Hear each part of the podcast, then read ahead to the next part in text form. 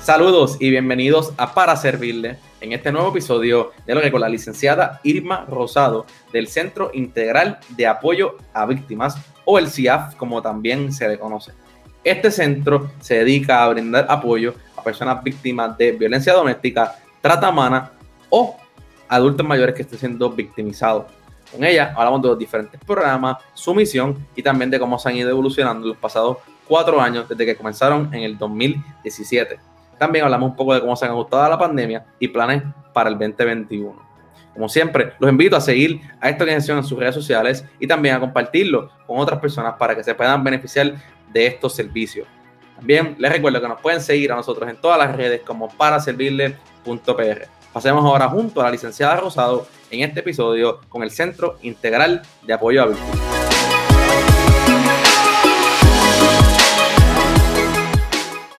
Saludos y bienvenidos a otro episodio de Para Servirle. En el día de hoy me acompaña la licenciada Irma Rosado del Centro Integral de Apoyo a Víctimas. Bienvenida Irma a nuestro espacio. Buenas tardes, muchas gracias por la oportunidad de participar aquí con ustedes. Para nosotros es un placer, como siempre le digo a todos los invitados e invitadas. Antes de comenzar a conocer un poco ¿no? de qué es el centro, eh, qué labor han hecho en nuestra comunidad, me gustaría que, ¿verdad? romper el hielo con preguntándote qué es para ti el servicio. Para nosotros, te soy honesta, antes de yo entrar a trabajar aquí en el centro, yo empecé en agosto de 2017, yo estaba en la práctica privada. Sí, siempre, pues, no, ¿verdad? Me había mantenido en contacto y, y entre la, aunque fuera en la práctica privada, uno, ¿verdad? Está ayudando a las personas de una manera u otra, pero nunca hasta que empecé a trabajar aquí en el, en el Centro Integral para, yo, para de Apoyo a Víctimas, que nosotros le llamamos el CIAF, es este, que estuve así de lleno trabajando no solo yo, ¿verdad?, en el servicio a, las personas, sino mano a mano con muchas otras entidades que estamos todo el tiempo. Nosotros nos hemos enfocado en el servicio más allá, ¿verdad?, de, de directamente prestar en sí la representación legal, la ayuda a las personas, en que las personas se sientan en contacto con nosotros. No solo que nos vean como una entidad que los ayuda, sino que nos vean una entidad que estamos accesibles para mí el, el, servicio tiene que cumplir con esas dos cosas, que igual que yo, ¿verdad? Estoy en una posición que tengo la oportunidad de ayudar a las personas, que ellas se sientan que están en contacto con nosotros. Y gracias a Dios, pues hemos tenido, ¿verdad?, la oportunidad de, de hacerlo, no solo yo, ¿verdad?, sino el resto del equipo que estamos aquí en el, en el CIAP. Y yo creo que eso ¿verdad? se resume en, acompañamiento, que, no solamente darle, darle el apoyo, sino acompañar a las personas, ¿verdad?, estar ahí presentes para ellos tú, lo mencionaste, ¿no? El Centro Integral de Apoyo a Víctimas, el CIAF, como le llaman. ¿Qué es, ese, qué es el CIAF para los que no conocen de este centro? Pues el Centro Integral de Apoyo a Víctimas, nosotros empezamos a trabajar, como te dije, en el año 2017, en abril 2017, un poquito después vino este el huracán Irma, posteriormente el huracán María, o sea que, que comenzamos literalmente casi en tiempos tormentosos. Desde que uno pues empieza, tú sabes que los proyectos poco a poco van arrancando y este, comenzamos, nosotros damos servicios de orientación y representación legal a tres grupos en particular, a las víctimas de trata humana, víctimas de violencia doméstica y a las personas de edad avanzada que son victimizadas. Les damos el acompañamiento legal, o sea, vamos con ellos a los tribunales en aquellos casos que requieren, ¿verdad?, llegar a los tribunales. Las personas se pueden comunicar con nosotros y como parte de esa comunicación hacernos preguntas que tengan ¿verdad? O presentarnos sus dudas. A veces las personas están en unas situaciones que ellos no identifican o sospechan que hay algo extraño y no saben si están o no siendo víctimas o si están en alguna situación de victimización. Pues nosotros los exhortamos eso a que se comuniquen con nosotros para nosotros ayudarlos. Adicional a eso, nosotros este, damos educación a la comunidad.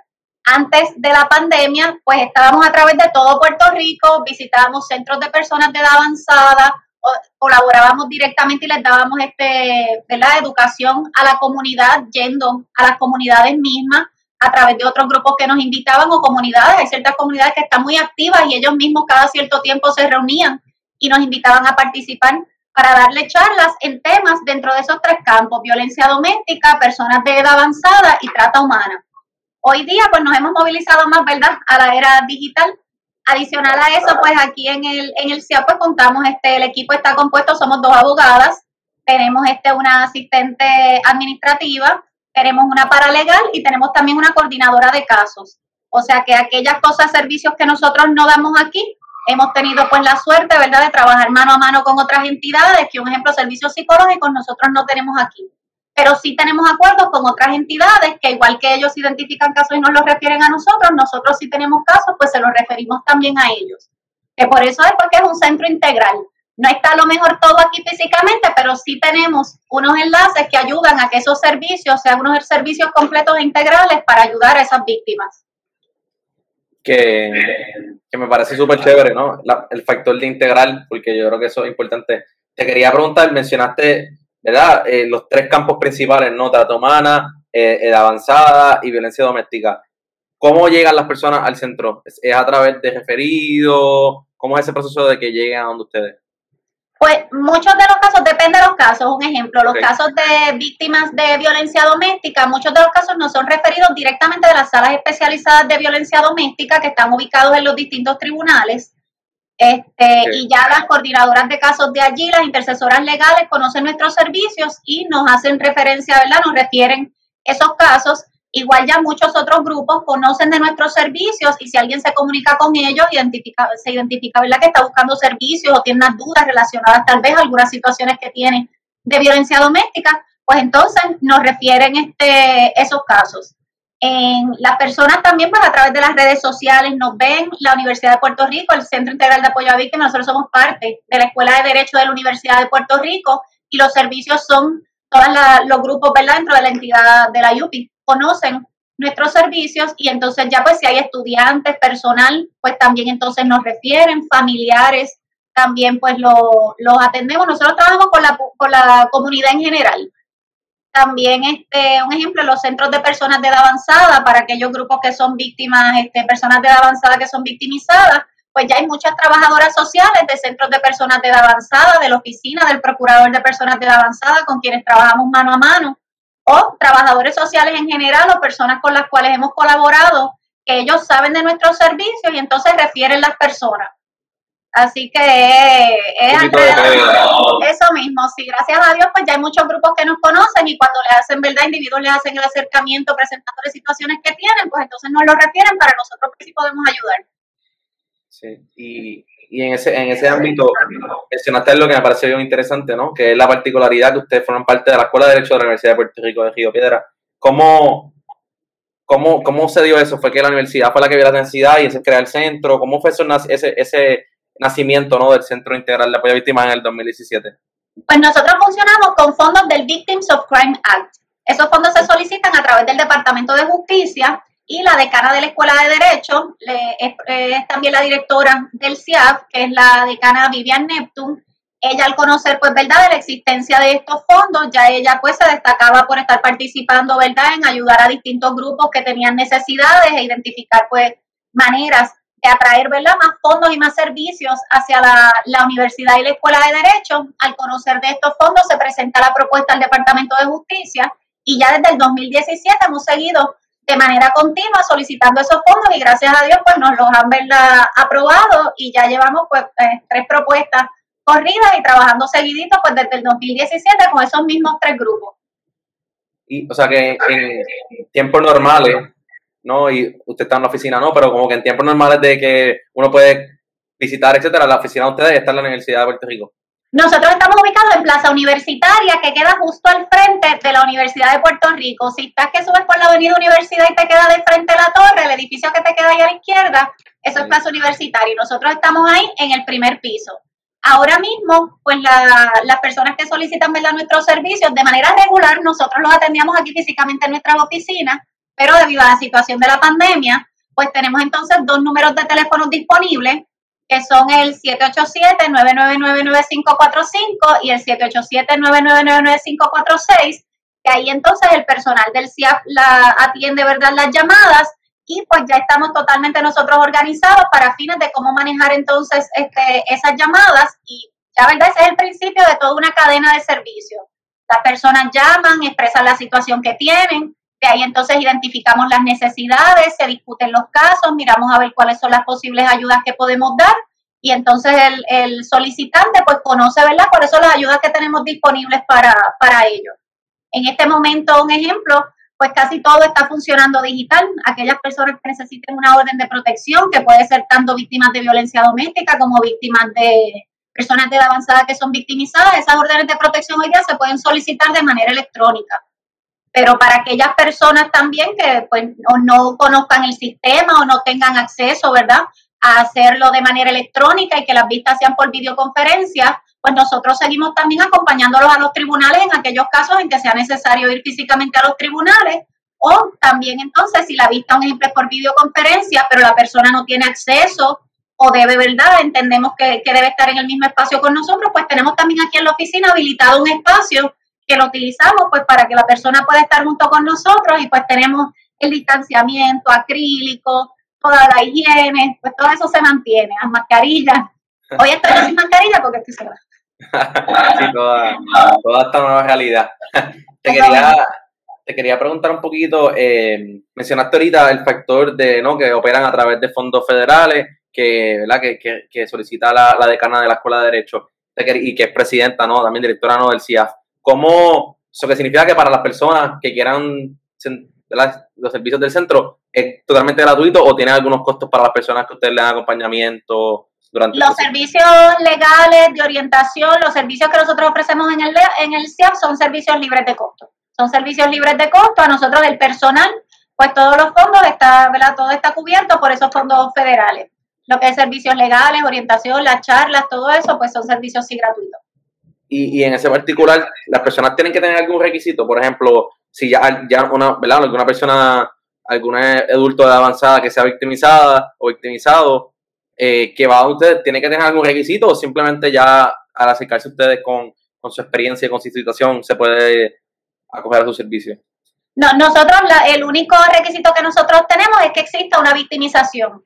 A diferencia de lo que es este programas como servicios legales, las clínicas de asistencia legal, que las personas tienen que ser, pues, caer dentro de una categoría de indigencia, que es como ellos lo identifican, no, nosotros no. Nosotros podemos brindarle servicios a cualquier este, persona que caiga dentro de estos tres grupos, edad avanzada que es victimizada, trata humana o víctima de violencia doméstica, y si existe la victimización, nosotros podemos dar el servicio. Me parece, eso me parece fenomenal porque sin duda eh, es un servicio para la comunidad gratuito y sabemos que pues hay muchas hay muchas personas pasando por situaciones que pueden beneficiarse de, del acompañamiento, de toda la asesoría, de toda esa parte de asistencia legal.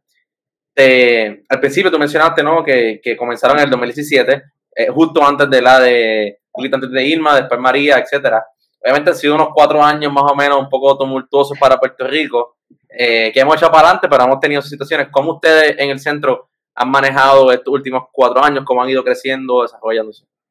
Pues hemos tenido que evolucionar de maneras distintas. Eh, mientras fue el huracán, cuando pasaron los huracanes, tuvimos que buscar la manera de nosotros llegar a la gente, porque las personas pues no se podían mover, llegábamos nosotros a los distintos centros Stop and Go que había establecido este el gobierno y nos movilizábamos esos centros para identificar si había personas, ¿verdad?, que tuvieran necesidad de solicitar órdenes de protección o que tuvieran un ejemplo de órdenes de protección y no supieran cómo, no supieran cómo manejar la situación al encontrarse tal vez en un refugio y que en ese refugio tal vez estuviera el victimario o la victimaria, pues estuvimos manejando esas situaciones y adicional a eso movilizábamos, teníamos nosotros este la todo el equipo aquí para llevarles también pues charlas, charlas educativas sobre verdad distintas situaciones que podían enfrentarse, sobre los servicios que se estaban dando, que no solo nosotros, sino servicios que estaban dando otras entidades, cómo solicitar este, servicios de FEMA, cómo presentar reconsideraciones. Nosotros montamos charlas sobre todos esos temas y nos movilizábamos a los refugios o a lugares donde estuvieran las personas para darles esa orientación. Porque fue un momento en que las personas estaban bien faltas de conocimiento, no se sabía bien cuáles eran los sistemas que se estaban este, utilizando. En ese momento también, por ejemplo, aquí en el CEA se habilitó una línea telefónica en conjunto con AARP, donde habían dos abogados disponibles todo el tiempo para contestar preguntas relacionadas a solicitudes a FEMA, solicitudes de reconsideración. Pues entonces eso fue algo que se habilitó adicional a los servicios regulares que daba el CIAP, pues tuvimos eso adicional. Después entonces, pues ya, ¿verdad? Se fue normalizando un poco la situación, por lo menos en cuanto a acceso, y este, pues estábamos aquí en nuestras oficinas, pero siempre nos mantuvimos pues movilizándonos a, a los distintos sitios. Y todavía incluso hoy día estamos dando servicios a personas que solicitaron este, que sus casas pues se destruyeron y todavía no han recibido los fondos. Todavía estamos trabajando eso, particularmente con personas de edad avanzada. Ah, Tenemos varios casos. Después de eso tuvimos la situación de los terremotos en el área sur, otro evento grande. Ahí empezamos rápido esta una iniciativa donde empezamos a recoger artículos de primera necesidad y fuimos directamente también a los pueblos a llevar esos, este, esos artículos y sobre todo nos enfocamos también en la población de edad avanzada para llevar artículos de higiene y artículos necesarios específicamente para personas de edad avanzada. Conseguimos unos donativos privados y de personas de la universidad que pues nos ayudaron en eso, fuimos directos y también entonces lo mismo, siempre íbamos con pendientes. Cualquier este caso que nos dijeran de posible victimización, explotación financiera, que es algo que es bien común en los momentos de desastre, casos de violencia doméstica, nosotros atendemos para verla que, que, esté claro, tanto donde víctima o victimario, sean hombre o mujer, nosotros atendemos todo caso de violencia doméstica aquí en el CIAP. Y de ahí entonces pasamos a lo que es ahora la época de la pandemia, que contrario a lo que fue durante los huracanes y durante los terremotos, que llegábamos a donde la gente, ahora tenemos que movernos de tal manera que las personas nos sientan cerca aunque estemos lejos. Y yo te diría que esa es parte de lo que yo puedo decir que caracteriza al centro, que nos caracteriza aquí en el CIAP. Nosotros, todo el equipo es un personal bien accesible. A nosotros nos llaman inmediatamente que llaman a la línea, nos dan a las abogadas la información, nosotros nos comunicamos, enviamos un mensaje, si nos escriben, contestamos. Nosotros buscamos que las personas pues se sientan que aunque estemos físicamente lejos, tienen contacto constante con nosotros. Y es pues la manera, ¿verdad?, en que hemos ido evolucionando durante ahora la pandemia, pues también hemos tenido otras iniciativas más allá de lo que hacemos regularmente. Tan pronto empezó la pandemia, pues identificamos la situación, ejemplo, de falta de alimento que estaban teniendo algunas personas de edad avanzada, porque al ser el grupo de mayor riesgo, no estaban yendo físicamente a lo mejor al supermercado a comprar sus cosas y en cierto punto también no estaban funcionando servicios que da el mismo gobierno para llevarles alimentos pues entonces creamos ahí un banco de datos donde las personas nos llamaban y nosotros mirábamos qué este grupo o entidad que estuviera proveyendo alimentos estaba cerca de esas personas y hacíamos todo lo posible por hacer la coordinación para que le llegaran los alimentos. También este, desarrollamos una, el, a través de nuestras líneas telefónicas, me imagino que tuviste la oportunidad de ver ya hace varios meses, como en octubre, noviembre, el caso del, señor de la avanzada que estaba buscando que le dieran servicios en la AAA y le decían que tenía que sacar una cita por internet. pues, pues, a raíz de eso, nosotros empezamos todas a buscar en internet cómo se sacaban los turnos en cada agencia y habilitamos entonces las líneas para que las personas nos puedan llamar por teléfono y nosotros entonces desde nuestras computadoras acá les hacemos entonces la gestión Hemos sacado turnos en la AAA, registro demográfico, este, eh, eso, acuerdos de alcantarillados, energía eléctrica, para los turnos para que puedan sacar las licencias. o sea, todo, todo lo que se pueda sacar a través de Internet, nosotros hemos participado para que las personas entonces pudieran conseguir sus turnos, porque a veces no es solo no tener Internet. La gente tiene Internet, pero tal vez, o sea, a veces uno intenta hacer las cosas en el celular y no es tan fácil, hay personas que no tienen acceso a la computadora, y entonces, pues nosotros, ese es otro de los servicios que, que, tenemos disponibles y todavía lo estamos haciendo. Las personas pues nos pueden llamar a nuestros teléfonos y entonces nosotros este, de ahí nos dicen dónde están buscando turnos, en qué agencia y miramos a ver la disponibilidad. Eso, bueno, ese recuento ¿no? de los pasados cuatro años y finalizando con lo que acabas de mencionar, sin duda demuestra lo que cada vez que hablamos con diferentes organizaciones en nuestra isla es la resiliencia de cómo se ajustaron a, fueron por un lado y después se ajustaron para otro y después vinieron otro cantazo y fueron para otro y, y eso me parece, siempre me encanta oírlo porque eh, es un ejemplo de que tenemos que adaptarnos a necesidades y ayudar a las comunidades, que es la misión principal de, en el caso de ustedes del CIAF y otras organizaciones también. Eh, ¿cómo, ¿Cómo ha sido, en tu experiencia, ¿no? cómo ha sido la aceptación de las personas a las cuales han podido colaborar con, cómo se sienten del apoyo que ustedes les han ofrecido? En general yo siempre, gracias a Dios, pues verdad, y por eso me sonrío y todo, porque pues, siempre recibimos una buena, este, un buen insumo de parte de ellos. Como te digo, la, un problema bien grande que presentan muchas víctimas y que sobre todo se habla cuando tiene que ver con las víctimas de violencia doméstica, de, doméstica es la revictimización. El que sientan que a cada sitio que van tienen que hacer de nuevo una historia, la misma historia, qué fue lo que pasó Y yo no digo que cuando tú vienes al CIAP no tengas que hacer la, la historia, porque nosotros tenemos que saber qué es lo que sucedió. Pero sí yo creo que el efecto y la diferencia está en que a nosotros tú nos haces la historia y sabes que nosotros vamos a estar ahí y cada vez que tú necesitas llamarnos para algo te vamos a contestar y no es que nos haces la historia y seguimos de largo y, y por allá se van a trabajar cosas que tú no vas a saber lo que es. Yo no digo que las demás agencias o entidades no estén trabajando el caso. Digo que, que nosotros, yo entiendo que nos caracterizamos porque la persona va a sentir que puede mantener el contacto con nosotros. Y eso yo creo que es una de las cosas pues, que nos, nos caracteriza que se van a sentir que están cerca del personal del CIAP, que nosotros siempre le escribimos, siempre le contestamos o le enviamos un mensaje para que sepan que estamos trabajando con lo que tiene que ver con, con ellos. Ese, ese toque humano es tan importante eh, en estas situaciones difíciles ¿no? que, están enfrentando las personas que forman parte del CIAP. Eh, ¿Tienes más o menos una idea de cuántas personas han podido impactar a través de estos cuatro años? Yo te diría que deben pasar las 6.000, 7.000 personas entre lo que es educación a la comunidad, porque nosotros nos movíamos hacia todo Puerto Rico. Nosotros, este, aunque estamos ubicados en, en, Plaza Universitaria, aquí en San Juan, nosotros teníamos semanas que íbamos a dar charlas, un día en Mayagüez, otro día en Ponce, otro día en San Sebastián. Hay muchas entidades que tenían este, actividades y nos invitaban a esas actividades y ahí dábamos orientación, dábamos charlas, más los servicios que damos pues directo de solicitud de órdenes de protección, orientación legal, trabajadores sociales que nos llaman, que tienen dudas respecto a situaciones que están aconteciendo para ver cómo podemos ayudar. Este, las, lo que te dije, las salas especializadas en violencia doméstica que nos hacen a veces consultas, personas individuales que vienen y nos hacen consultas, estudiantes de la universidad que cuando está pues este, abierto, ¿verdad? Regularmente, pues por aquí circulaban todos los estudiantes, pues también entraban, hacían sus consultas. O sea, eh, sí, ha sido mucha gente, sin duda alguna ha sido mucha gente y hemos tenido la oportunidad de trabajar mano a mano con distintas entidades como MMM y ARP que nos han ayudado a hacer contacto con estos grupos que nosotros, ¿verdad?, le damos servicio. Y así pues son cantidades más grandes de personas a las cuales impactábamos, sobre todo pues en educación a la comunidad. Me, encanta otra vez oír ese tipo de información. Te quería volviendo un poco a este factor de educación que, que han mencionado, eh, y uno de los tres grupos ¿no? que ustedes colaboran es trata humana. Y es un tema que mm, comúnmente no se habla mucho en Puerto Rico y la gente lo ve como algo bien lejano a nuestra isla. Piensan que si es algo que surge en África, en Latinoamérica, etcétera. ¿Cuál es la realidad que ustedes han visto en, sus estudios, ese, ese momento de educación de, de la trata humana en Puerto Rico? ¿Cómo algunos datos información que nos puedas compartir de ese particular?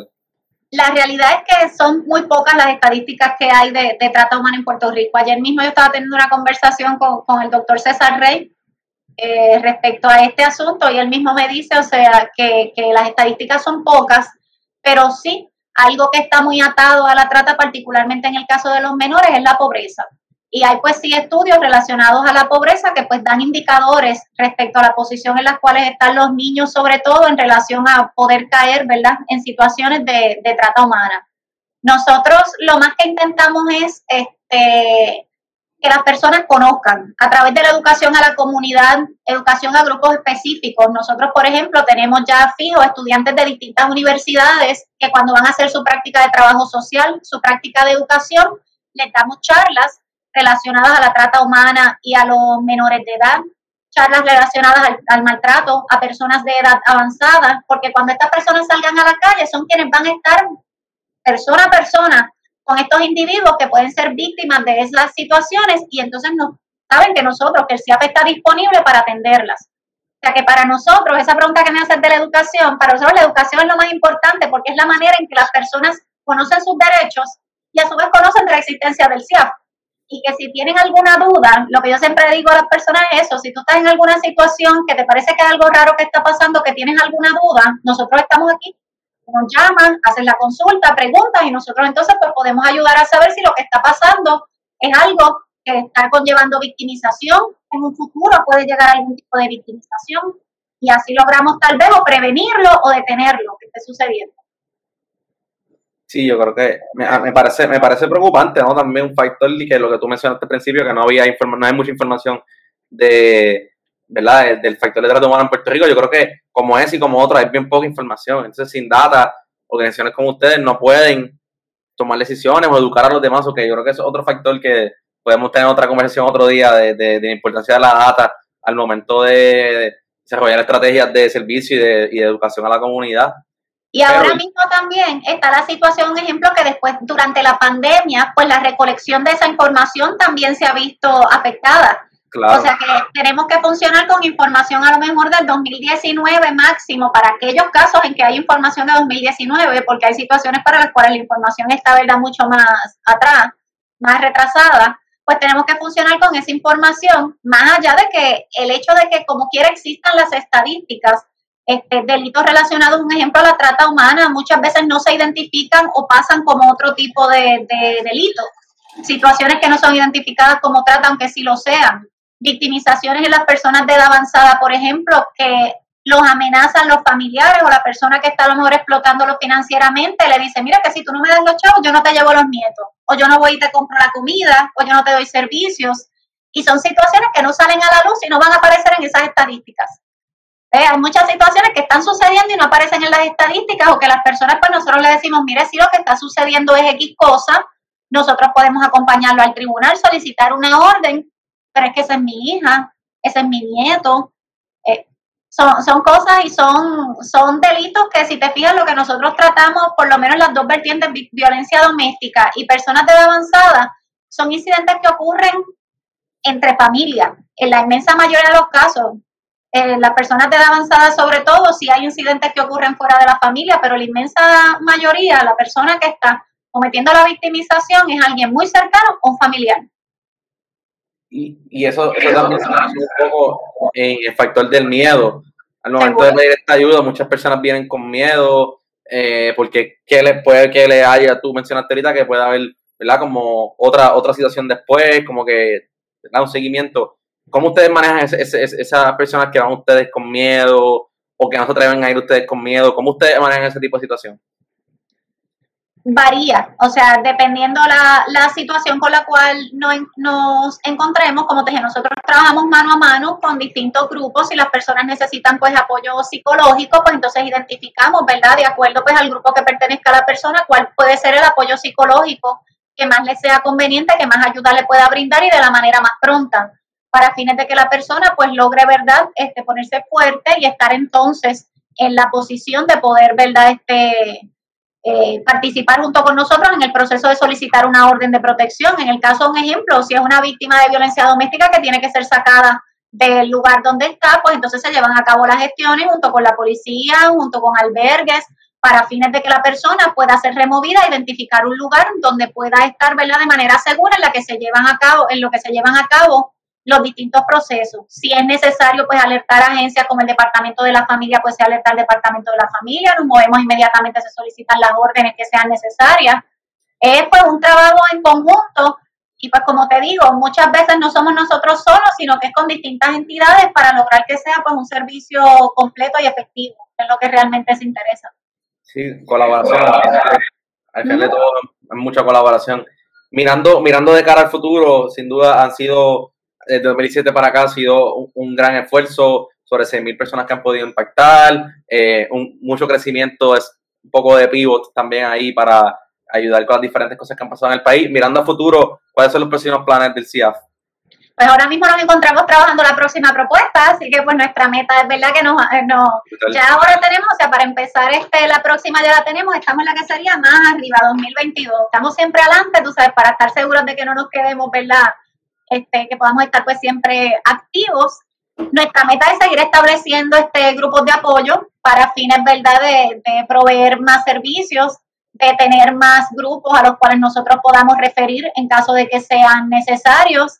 Nuestro interés es seguir agrandando, tener más personal, pero te, te puedo garantizar que con el que habemos, o sea, hacemos mucho, nos multiplicamos, nos multiplicamos y, y hacemos mucho y seguir pues dando dando los servicios, ya sea de manera personal, de manera virtual, pero sobre todo quisiéramos poder volver a la, a la manera personal. A nosotros nos gustaba ir físicamente y dar charlas, uno de los grupos que, que nosotros sentíamos que, que, nos acogían muy bien y que les gustaba vernos era cada vez que íbamos a los centros de personas de avanzada y les llevábamos charlas y distintos temas y nosotros buscamos hacerlo de manera amena y ya si yo iba a un sitio, pues siempre volvía yo, para que ellos supieran que era yo la que iba a ir a darles la charla y si me los encontraba por ahí me saludaban. Así que esa parte la extrañamos y yo te diría que una de las metas más grandes es poder estar de nuevo frente a frente con el público que, le damos servicio. Yo creo que yo le he hecho otro episodio, todos estamos en ese anhelo de ya por fin pronto que se vea un poquito una luz al final del túnel, poder pronto poder abrazar otra vez a nuestra familia, poder tener este tipo de interacciones en persona. Eh, y también quería añadir que, que, mencionaste al principio el grupo que era relativamente pequeño. Siempre me gusta, me, encanta cuando mencionan eso porque es de gran, ¿verdad? De gran valor y de gran orgullo la labor que muchas organizaciones hacen con tres o cuatro personas. Y eso, eso, como usted dijo ahorita, se multiplican y, y son pocas para hacer mucho, que, que me parece súper bueno. Te quería, antes de cerrar, te quería dar el espacio para que nos vuelvas a repetir la, cómo las personas que quieran, ¿verdad?, beneficiarse de los servicios del centro, cómo los pueden, cómo se pueden comunicar con ustedes y qué tienen que hacer.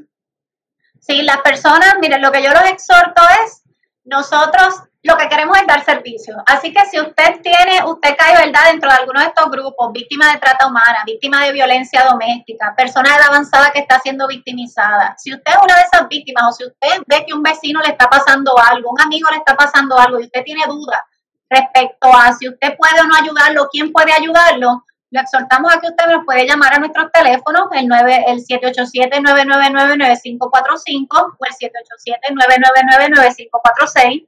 Nos puede escribir por correo electrónico ciav.derecho.upr.edu. Nos puede buscar en redes sociales, estamos tanto en Facebook como en Instagram y nos pueden escribir mensajes. Nosotros siempre estamos pendientes y va a recibir respuesta. De eso usted no tenga duda.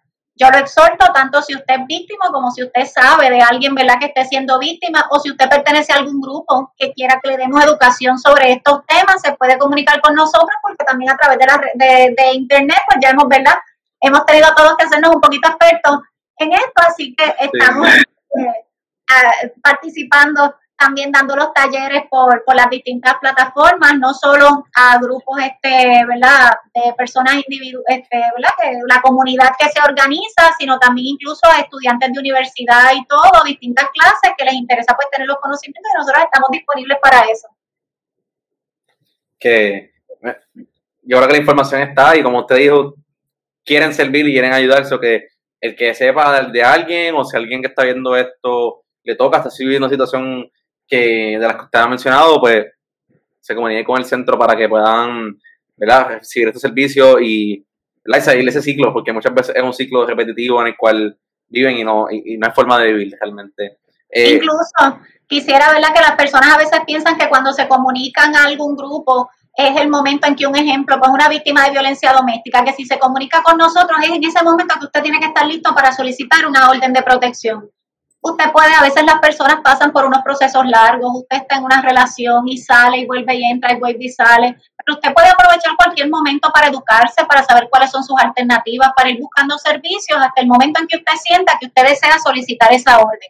No tiene, ¿verdad?, que, que que sentirse que no se puede comunicar con nosotros porque usted a lo mejor quiere información, pero no sabe si quiere una orden de protección. Nosotros estamos disponibles para escucharle las veces que usted nos quiera llamar, para darle la orientación las veces que usted quiere y si en un momento dado usted se siente, este, se siente listo para solicitar esa orden, para recibir el servicio, para que nosotros le demos este, alguno de nuestros servicios, ahí entonces lo hacemos.